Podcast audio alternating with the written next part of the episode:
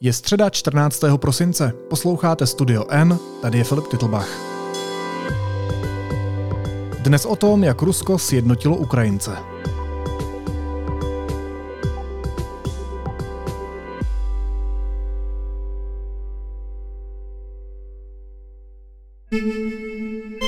Rusko vyslalo nad Kyjev 13 dronů iránské výroby. Výbuchy byly slyšet z historického centra metropole, kde se nachází i vládní budovy.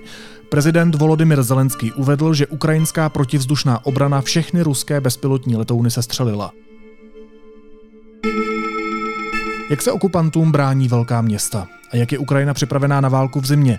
Z okupované země se vrátil expert na Ukrajinu a analytik Asociace pro mezinárodní otázky Michal Lebduška, kterého vítám v podcastu. Michale, dobrý den. Dobrý den.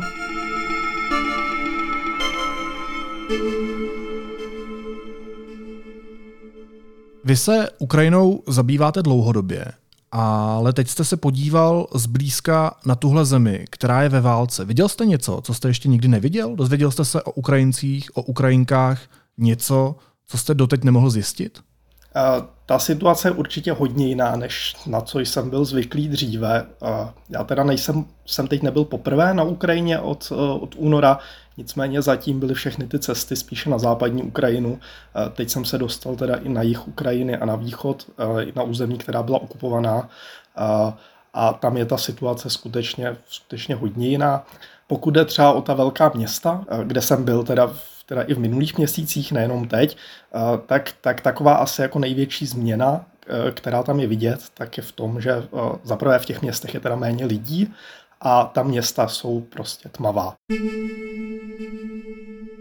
Je tam teď, obzvlášť v tomhle ročním období, je tam, je tam tma, protože se šetří elektřinou a, a je to tam obrovsky vidět. Ten kontrast je speciálně, uh, speciálně obrovský třeba ve městech jako je Lvov nebo Oděsa, což byla obrovská turistická centra. Lvov se potýkal i s takovými problémy, jako je, uh, jako je příliš velké množství turistů a se všemi těmi různými patologiemi, které s tím souvisí v minulosti před, uh, před vypuknutím té invaze. Kiev je zase, zase dynamická, několika milionová metropole, takže, takže v těchto těch městech je to obrovským způsobem znát. Ono se tak obecně říká, že vnitřek člověka, hodnoty, povahu toho člověka poznáte, když se dostane do opravdu náročné životní situace. Ukrajinci se dostali do velmi náročné národní životní situace. Vyplavalo něco na povrch z té jejich povahy? Uh, no já, já osobně upřímně řečeno jsem trošku skeptický k těmhle těm různým konceptům jako národní povahy a těm věcem. Ale, ale pokud se podíváme, eh, pokud se skutečně podíváme nějaký se na tu společnost, tak uh, tak je vidět uh, nějakým způsobem velké odhodlání. Je tam je vidět, že, že ta situace Ukrajince obrovským způsobem sjednotila více než kdy dříve a skutečně obrovským způsobem tu společnost mění. Jak říkám, to odhodlání, jako, jako obzvlášť bránit, bránit teda svoji, svoji vlast je, uh, je obrovské a velmi hmatatelné. Je to, je to tady i v oblastech, kde to dříve nebylo úplnou samozřejmostí.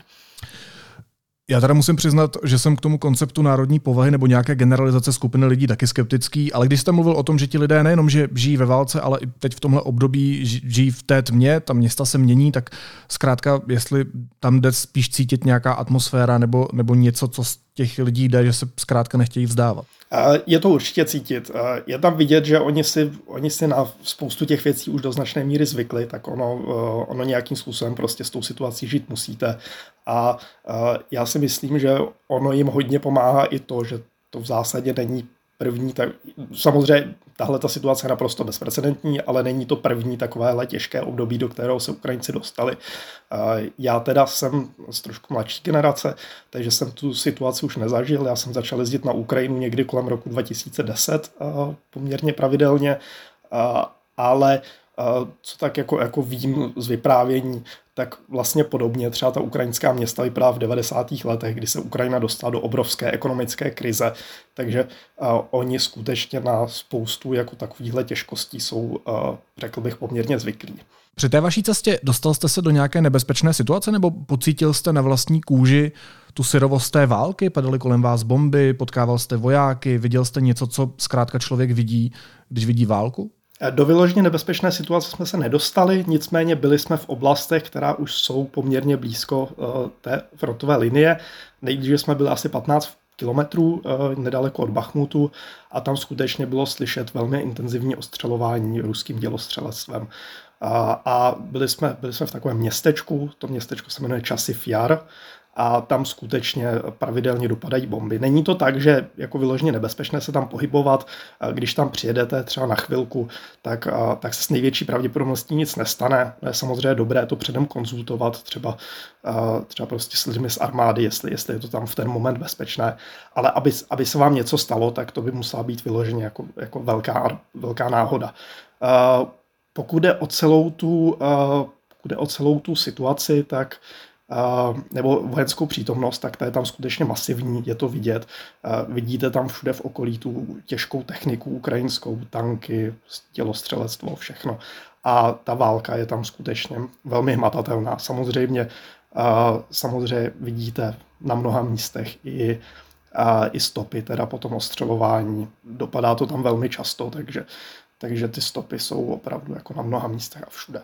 Ale úplně nejvíc teda možná jakoby, jakoby tady ta přítomnost té války není vidět, není vidět možná, možná ani tak u té fronty, jako spíše třeba v oblastech, kde se přímo nebojuje, ale kde ty přímé boje proběhly a, a která, která Ukrajina osvobodila a, a to jsou místa, která jsou skutečně srovnaná se zemí a která vypadají příšerně, kde se teď nedá prakticky žít.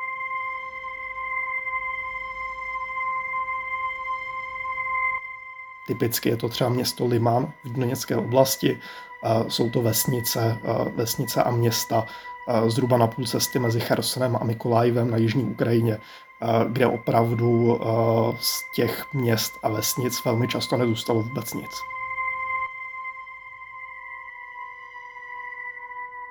Když teď popisujete, jak je tam ta válka hmatatelná, že některé vesnice jsou srovnané se zemí, že to tam často dopadá, tak jak tohle souvisí v kontrastu s tím, co píšete na Twitteru? Tedy, že uh, místa, která jste navštívil, nebyla vlastně zas tak často zničená. V jakém stavu je tady nějak jako komplexně obecně Ukrajina? Co tam uh, Rusko napáchalo? Možná jaké jsou rozdíly mezi těmi jednotlivými částmi? A ono opravdu strašně záleží místo od místa. Uh, jak říkám, v tom vůbec nejpříšernějším stavu jsou teda ta města a vesnice, kde tady přímo, kde tady přímo probíhaly ty boje, která velmi často prostě téměř neexistují. Ale zároveň máme i spoustu míst, i těch, která byla okupovaná, odkud se třeba Rusové stáhli víceméně, víceméně sami pod tím ukrajinským tlakem a která, která tedy příliš zničená nebyla. Platí to třeba i pro Cherson, jakožto největší město, které zatím Ukrajinci osvobodili a, a právě, právě tam třeba, když když teď přijedete, tak tam těch fyzických škod vlastně není zase až tak zase až tolik. Jsou tam pochopitelně jiné problémy. Cherson teď je paradoxně ve větším nebezpečí, než byl, než byl během té okupace, protože v dosahu ruského dělostřelectva přes, přes řeku Dněpr a to ostřelování je tam poměrně pravidelné. Jsou tam problémy, o to se Rusové postarali při tom ústupu, tak jsou tam stále problémy s dodávkami elektřiny, elektřiny všech, všech dalších energií. Ten největší vůbec problém na těch osvobozených územích, to je, to je topení ale fyzicky třeba ten Cherson jako příliš zničený není. Na rozdíl, na rozdíl třeba od těch, od těch vesnic, které jsou právě mezi Chersonem a Mikolajevem. Když teď ještě chvilku zůstaneme u těch větších měst, tak já jsem v úvodu mluvil o dronech, které okupanti vyslali na Kyjev. Jak se daří teda těm velkým městům, které mají ze své podstaty svoji existence složitou infrastrukturu, jak se jim daří bránit útokům? Daří se to stále lépe. Z toho, já jsem tedy, tedy také byl v Kijevě během jednoho, jednoho toho velkého ruského náletu nebo ostřelování, a kdy tam, kdy tam byl asi tři hodiny letecký poplach a kdy se, kdy se podařilo teda zrovna, tuším snad, snad úplně vše, co letělo na Kijev, sestřelit, takže, takže třeba Kijev už má tu protileteckou obranu velmi slušnou a, a daří se tam tomu bránit. A v jiných městech je to o něco horší, a pokud vím, tak, tak poměrně špatně. Teď na tom je třeba kvůli těm letěm útokům Oděsa na jihu Ukrajiny, a, která má obrovské problémy právě, právě teď třeba s elektřinou, a, s energiemi ale, ale právě, třeba, právě třeba v Kijevě se to nějakým způsobem daří a je logické, že právě jako Kijev má teď tu obranu i díky těm západním dodávkám, dodávkám těch protileteckých systémů nejlepší. Vlastně by mě zajímalo, jestli to ještě vyvolá nějakou reakci, eh, protože Spojené státy se podle včerejších zpráv chystají vyslat na Ukrajinu rakety Patriot, což je jejich nejmodernější pozemní systém protivzdušné obrany. To je asi velká věc. To by mohlo změnit nějakým způsobem dynamiku té války. Vyloženě dynamiku té války to asi nezmění, ale, ale samozřejmě, to, samozřejmě to velkým způsobem může pomoct právě těm ukrajinským městům v obraně před těmi, před těmi nálety. A to je, to je věc, která je samozřejmě obrovsky důležitá. Různé, o různé protiletecké systémy Ukrajina prostě od samotného začátku spoustu už jich dostala a, a je vidět, eh, že se jim skutečně daří eh, sestřelovat čím dál více těch raket a dronů. Takže, takže v tomhle směru je na tom, na tom Ukrajina a ukrajinská města skutečně výrazně lépe, ale samozřejmě vždycky platí to, že, eh, že jako při těchto těch masových útocích tam vždycky prakticky vždycky něco proletí, jako, takže ty problémy, ty problémy nezmizí samozřejmě, dokud, dokud neskončí celá válka. Jak to mám vlastně číst? Co znamená, že se okupanti nezdráhají poslat bezpilotní letouny na Kijev do blízkosti ukrajinských vládních budov? Mění se tímhle nějak charakter těch útoků, anebo už jsou na to Ukrajinci zvyklí a prostě musí počítat s tím, že Rusové budou pálit hlava nehlava i do takových administrativních budov, tak víme, že se zaměřují i na civilní cíle, ale že už opravdu tam neexistuje žádná hranice. Tohle to nebyl první takovýhle útok na Kiev, takže, uh, takže tohle to nějakým způsobem tu situaci nemění. Uh, viděli jsme už dříve útoky právě i jako, jako vyloženě na centrum Kijeva, na jako naprosto evidentně civilní cíle, které jsou, které jsou jako docela pravidelné. Takže v tomhle směru jako z mého pohledu tohle to nic jako moc nemění. Ale je to, je to důležité určitě proto, že, že vlastně jakoby tyhle ty různé útoky ruské uh, neustále vlastně jakoby připomínají západním spojencům, teda jaká je situace na Ukrajině. A uh, vlastně paradoxně paradoxně jako Rusko těmihle těmi útoky přispívá, přispívá do značné míry k tomu, že, se, eh, že trvá ta ochota teda jakoby západních států pomáhat Ukrajině právě jakoby především těmi dodávkami zbraní. Já si že kdyby, kdyby právě jakoby nedocházelo k takovým těm věcem, uh, Jo, kdyby nedošlo třeba jako k tomu velkému masakru v Buči, kdyby jsme právě neviděli, neviděli jako to ostřelování vyloženě civilních cílů v centru Kijeva a podobných věcí, tak by ta ochota pomáhat Ukrajině nejspíš byla, nejspíš byla menší nebo, nebo s postupem času by, by se snižovala, ale, ale právě jakoby tím letím si myslím, že Rusové, Rusové neustále připomínají tedy, co se na Ukrajině děje a pořád udržují teda tu chuť uh, Ukrajině pomáhat vysoko, což je, což je vlastně, vlastně jako paradoxně jako z tohohle toho hlediska pozitivní. Takže to je tak, takový paradoxní katalyzátor pomoci. Když se ještě dostaneme k těm konkrétním místům, tak vy jste na sítích zmínil takzvaná místa nezlomnosti. Co tím myslíte? Co to je za místa? Uh, to jsou místa, která v poslední době zřizuje ukrajinská vláda. Po celé Ukrajině a jsou to vlastně, vlastně eh, tato místa vznikají právě v souvislosti s tím ruským ostřelováním a s tím, že jsou problémy tedy s dodávkami elektřiny, eh, elektřiny především, eh, ale také samozřejmě s tím souvisí voda, topení teď v zimě, které je nesmírně důležité, ale třeba, ale třeba internet. A právě, právě tady ta místa jsou určená k tomu, eh, která mají teda přístup ke všem těmhle těm věcem a eh, jsou určená k tomu, aby teda v případě, v případě nějakých takovýchhle problémů se tam mohli jít Ukrajinci třeba ohřát, nabít si telefon, připojit se k internetu a eh, ona vznikají skutečně po celé Ukrajině jak tedy, jak tedy na těch osvobozených územích nebo, nebo v těch, na těch územích, která, která jsou i v té blízkosti fronty, tak ale třeba i ve Lvově, v Kijevě a v těle těch městech. Co jsem měl možnost vidět po té cestě, tak ta iniciativa původně tedy, tedy států, ale uh, on se k tomu přidávají poměrně spontánně i třeba biznis na Ukrajině. Viděl jsem, viděl jsem, že třeba vlastně jako tímhletím způsobem uh, si nazvala, uh, nazvala nějaké místo třeba jedna, jedna benzínová pumpa, u které jsme se zastavili po cestě, že také nabízí vlastně jako tyhle ty služby. Organizují si to samostatně i, různé, i různá města, samozprávy, takže, takže jakoby, jakoby k téhle té původní iniciativě, která jde ze zhora, tak se připojí teda i soukromé subjekty, i právě třeba místní samozprávy. Jak je Ukrajina připravená na zimu a jaký vlastně už zvládá, protože ona už zima je. A teď nemluvím jenom o vojácích a vojačkách, ale i o lidech, kteří asi nebudou mít prostě přístup k teplu, přístup k energiím, k elektřině a tak dále.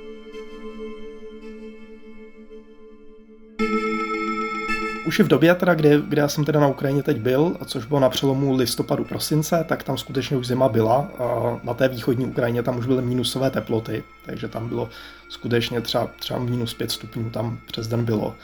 A Připraveni jsou k tomu, ono zase záleží jako, jako místo od místa. No se to opravdu skutečně, skutečně hodně liší. Někde, někde s, těmi, s těmi dodávkami tepla nejsou příliš velké problémy, jinde, jinde větší.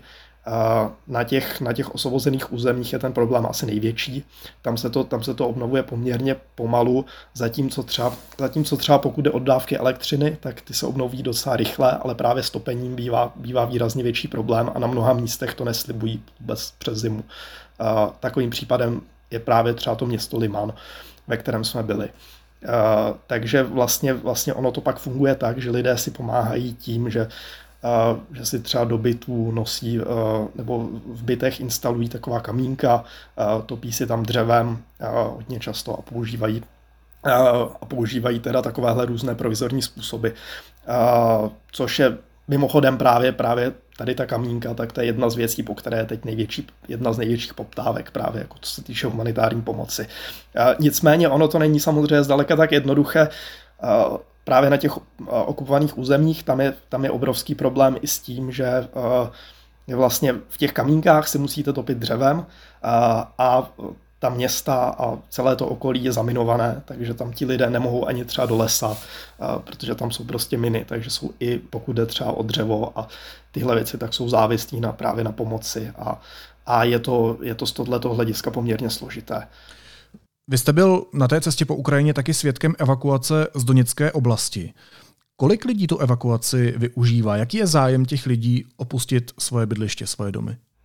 V tenhle moment poměrně málo. Uh, oni vlastně dá se říct, že většina lidí, která chtěla z těch, z těch území odjet, tak ho tam tuď odjela. A na začátku invaze, v tom, na konci toho února, v březnu, tak skutečně odjela naprostá většina obyvatel těch měst, přinejmenším těch bezprostředně ohrožených.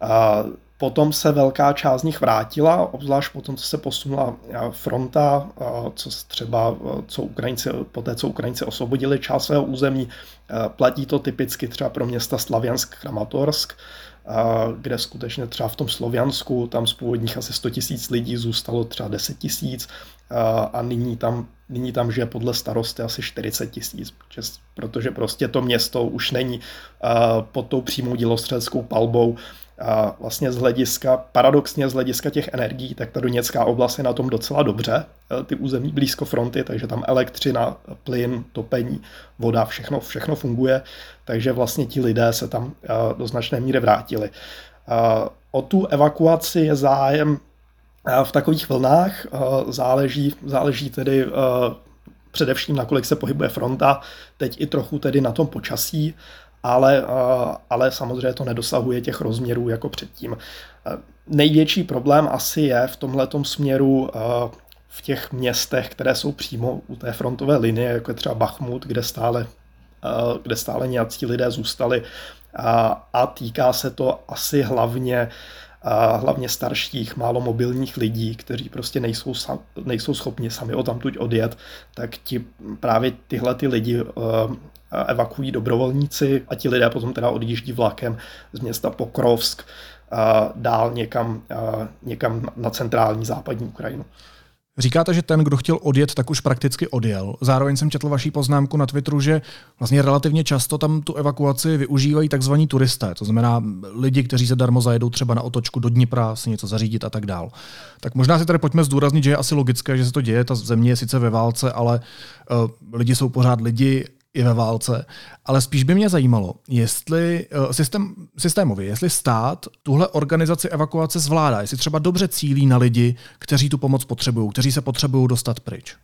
Uh-huh. A je to skutečně tak. My jsme se tam setkali s případem a, a říkali nám to právě třeba ti aktivisté, kteří, kteří tu evakuaci organizují.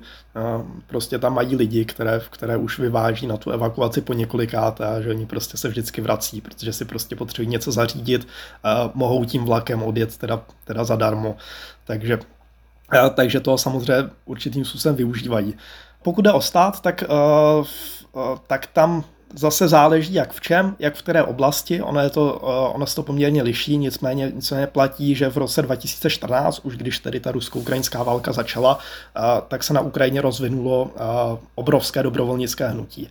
A v té době skutečně ukrajinský stát téměř nefungoval, byl jako, jako téměř, téměř v rozpadu a já si myslím, že kdyby, kdyby tehdy jako Rusko na Ukrajinu skutečně zautočilo vší silou, tak, tak by dosáhlo mnohem jako větších úspěchů než teď.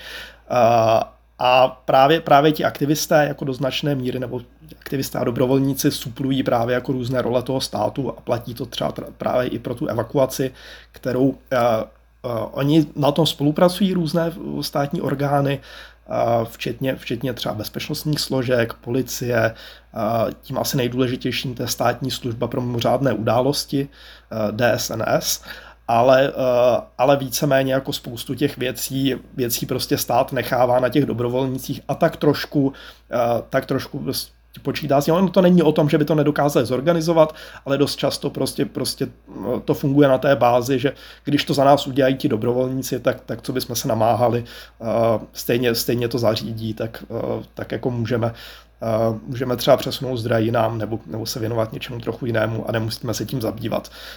A velmi často to bohužel na Ukrajině pořád funguje tímhle tím způsobem. Zároveň má země i mezery, řekněme mezery v organizaci humanitární pomoci. Tam je to vlastně ze stejného důvodu. Není to tak, že by to neuměl nebo že na to nemá prostředky v téhle situaci, ale že zkrátka od toho já nevím, teď to řeknu asi drsně, ale dává ruce pryč, zbavuje se z odpovědnosti a spoléhá se na dobrovolníky a na mezinárodní organizace, že to prostě zvládnou uh, za ten stát? Takhle, ono zase, zase to není tak, že by o to dával ruce pryč úplně. Uh, to, tak, to tak zase jako úplně není. Uh, ono i stát tam jako, jako výrazně, výrazně přispívá, pomáhá v těchto těch oblastech, uh, ale zase uh, je to jako místo od místa a záleží, já bych řekl, že záleží asi především na tom, na tom jaký, jaký jsou kde k dispozici lidé. Že jsme se opakovaně během té cesty setkali s tím, že takovým jako asi hlavním problémem, se kterým tam právě ti dobrovolníci čelí, právě i třeba pokud jde o humanitární pomoc, tak, tak velmi často prostě se to týká nějaké koordinace, teda té pomoci, právě koordinace všech těchto těch jako, jako činností se státem. A, a hodně často bylo zmiňováno teda na spoustě místech prostě to, že tam nejsou lidé. A chybí tam, chybí tam prostě zkušení nějakým způsobem lidé, kteří by dokázali tohleto organizovat nebo kteří by, kteří by se s tím dokázali poradit. A to je možná takový jako, jako největší problém, na kterém to vázne, protože prostě spousta těch schopných lidí z těch regionů odjela a, a, a prostě nemá to, nemá to víceméně kdo dělat. No a co to znamená v praxi? Dostávají Ukrajinci a Ukrajinky to, co potřebují? Míří ta humanitární pomoc opravdu k těm, kteří prostě eh, nemají hygienické potřeby, jídlo a tak dál? Nebo chybí něco zásadního, co se tam prostě zkrátka nedá dobře organizovat? Velká část věcí se k ním dostává, není to tak, že by, že by ty skutečně nejzákladnější potřeby chyběly. Tam jsou ve velké množství, teda díky pomoci státu, ale také třeba i mezinárodních jako organizací, které tam, které tam dováží spoustu věcí. Velmi často byl zmiňovaný i český člověk v tísni, který tam pomáhá na místě. A takže, takže třeba třeba právě jako, jako se týče potravy, nějakých hygienických potřeb, takovýchhle věcí, tak s tím víceméně problém není. A o něco horší, to, co bylo, to, co, to, co lidé právě jako na místech hodně často zmiňovali, tak asi větší problém je, eh, je momentálně třeba s léky, eh, které, které jsou v momentě, kdy teda, teda nejsou otevřené lékárny, tak, tak jsou špatně dostupné. Je to, jsou to právě ty různé věci, které jsou potřeba na zimu, tak kamínka, dřeva, ale také třeba právě v souvislosti s tím, s tím, že tam jsou vel, velmi časté výpadky elektřiny, tak právě třeba powerbanky, nějaká, nějaká světla, baterky, takovéhle věci. Tak, tak možná spíše tyhle ty věci. No a samozřejmě velmi často teda taková jako věc první potřeby, která je potřeba po celé Ukrajině, tak to jsou teď, teď je momentálně obrovská poptávka právě pro, po generátorech, které jsou potřeba právě v těch městech, eh, kde dochází k těm velkým výpadkům. Ještě poslední věc, Michale. Eh, vy se v té své analytické práci zabýváte i tématy, jako je ukrajinská národní identita, jazyk, moderní historie a tak dál.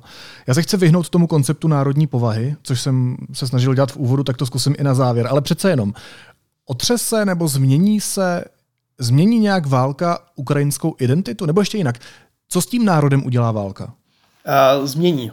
Naprosto, naprosto jednoznačně a nebo respektive, respektive už změnila. A a to tak, že, že obrovským způsobem právě Ukrajince skonsolidovala. A ona je to zase věc, která tohle to navazuje na věci, které vlastně probíhají na Ukrajině dlouhodobě. A není to věc, která by se tam objevila i hned. Obrovským způsobem k tomu přispěl rok 2014, kdy právě jakoby už došlo k poměrně velké konsolidaci Ukrajinců právě pod tím ruským tlakem kdy došlo k obrovským změnám i třeba na státní úrovni, kdy začala spousta věcí, věcí fungovat výrazně lépe. A, a teď právě, právě jakoby ta, ta únorová invaze, tak, tak všechny tyhle ty tendence ještě posiluje. Takže no to skutečně, skutečně jako, eh, jako pomáhá obrovským způsobem Ukrajince sjednotit. Eh, a souvisí to samozřejmě s tím, že vždycky nejlépe se samozřejmě ten národ nebo, nebo ta společnost jednocuje vůči nějakému vnějšímu nebezpečí nebo vůči nějakému jako vnějšímu eh, nepříteli. A právě, právě tohle to teď na Ukrajině nastalo, takže, takže v tomhle směru to bude mít na Ukrajinu určitě jako eh, na Ukrajinu a ukrajinskou společnost dlouhodobou a velmi pozitivní, eh, dlouhodobý a velmi pozitivní vliv v tomhle směru. Pokud můžeme mluvit teda o nějakém pozitivním vlivu v, tom, v téhle situaci. Takže výsledek je takový, že uh, režim diktátora Putina sjednotil Ukrajince a Ukrajinky a zároveň sjednotil i mezinárodní společenství v té ochotě Ukrajině pomoct. To je výsledek ano. ruské války. Ano, dá se to tak říct. A udělal to vlastně už v roce 2014 uh, a teď, uh, teď vlastně to jen dotáhl do konce. Velká gratulace do Kremlu. Hostem studia N byl expert na Ukrajinu a analytik Asociace pro mezinárodní otázky Michal Lebduška. Michale, moc děkuju a mějte se hezky. Děkuji za pozvání.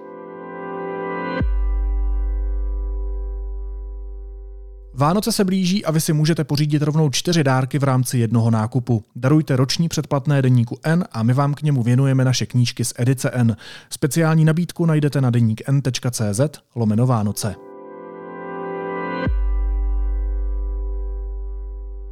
A teď už jsou na řadě zprávy, které by vás dneska neměly minout. Dominik Ferry půjde k soudu kvůli podezřením ze znásilnění. Obvodní státní zastupitelství pro Prahu 3 podalo na bývalého poslance obžalobu.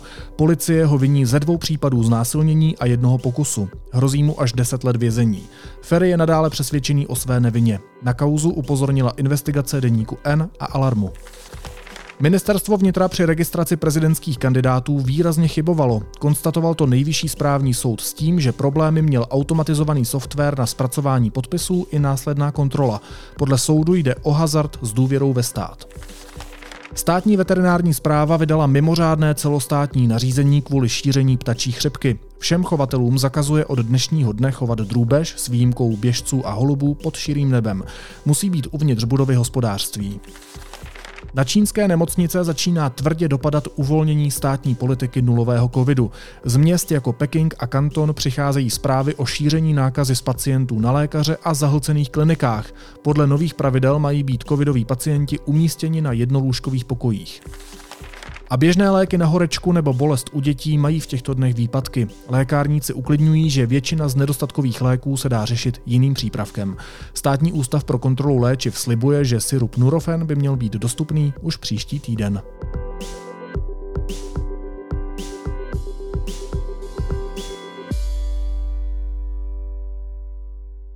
A na závěr ještě jízlivá poznámka. Ruský diktátor Vladimír Putin letos nevystoupí na každoroční velké tiskové konferenci. Uvedla to jeho podržtaška Dmitrij Peskov. Bude to poprvé za deset let, kdy se tahle tradiční akce neuskuteční. Poprvé za deset let, kdy už ani nejde předstírat, že má Rusko co slavit. Naslyšenou zítra.